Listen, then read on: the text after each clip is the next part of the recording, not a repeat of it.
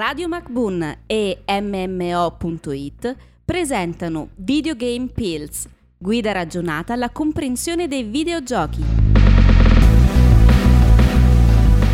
Ora ti parlo dei MOBA.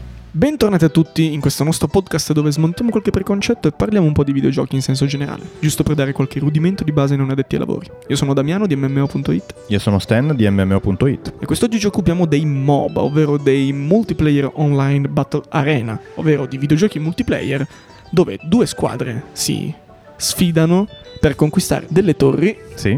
e distruggere il Nexus o il nucleo nemico, ovvero l'ultimissima torre, e quindi sconfiggere l'avversario. Ma facciamo un salto indietro, Facciamo in, un in questo un saltone molto grosso indietro e andiamo a spiegare perché il MOBA esiste e da dove viene fuori. Eh, il MOBA eh, ha fatto sicuramente grande strada perché è nato da mod, quindi da contenuto creato dagli utenti aggiuntivo a Warcraft 3, gioco di casa Blizzard. E di lì in poi, eh, appunto, la- questa prima mod si chiamava Dota. Il, primissi- il primissimo Dota è stato quel Defense of the Ancient, mi pare si fosse Mhm. l'acronimo.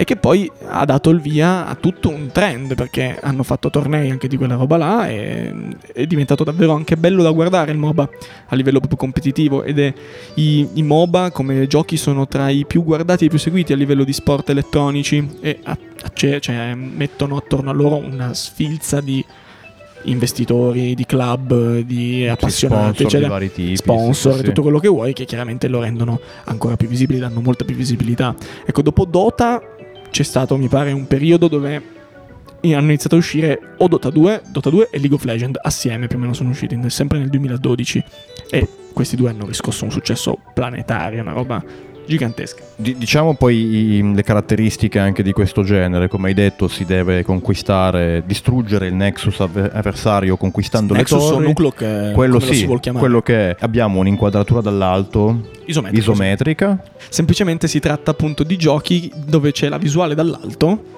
in una particolare assonometria. una prospettiva Una che diciamo è prospettiva. fissa è quella, e un- abbiamo una visione eh, dall'alto che ci permette di vedere molto non abbiamo ancora i videogiochi in assonometria cavaliera.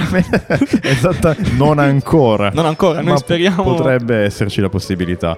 E abbiamo un continuare. sacco di, di abilità da utilizzare con un tempo di un cooldown, un tempo di recupero, quindi è estremamente importante Abbiamo saperle personaggi usare, diversi, sì. personaggi diversi, con ruoli, Mhm. immagino, quindi che ognuno ha un suo ruolo, è estremamente importante sapere cosa può fare un personaggio rispetto a un altro, dove posizionarsi e cose di questo strategie, tipo. strategie vincenti Eh, esatto. riuscire a distruggere molto prima le torri dell'avversario e il nucleo della, della squadra avversaria. Ecco.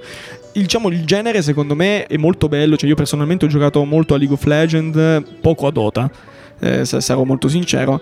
E lì ho, conosciuto anche grandissime amicizie che, sono- che durano tuttora. Quindi il gioco, il gioco in questo senso qua ha unito molto la community. È anche vero che però ha creato delle, delle comunità che sono molto tossiche a, a dir determinati livelli. Perché iniziano ad esserci poi quello di cui parlavamo già un bel po' di tempo fa in qualche pillola, dove iniziavamo a parlare il fatto che comunque le comunità tossiche, dove si rigirano sempre più o meno le stesse idee e lo stesso modo di giocare, dopo un po' iniziano ad essere molto più aggressive. Soprattutto per il fatto che non c'è nessun contatto visivo è tutto tramite chat testuale. Ecco, questo forse è uno delle- dei più grandi problemi dei, dei MOBA, c'è troppa, c'è troppa competitività, io almeno l'ho percepita così. Testi e voci di Damiano D'Agostino e Stefano Beltramo. Produzione Pierpaolo Bonante per Radio MacBoon.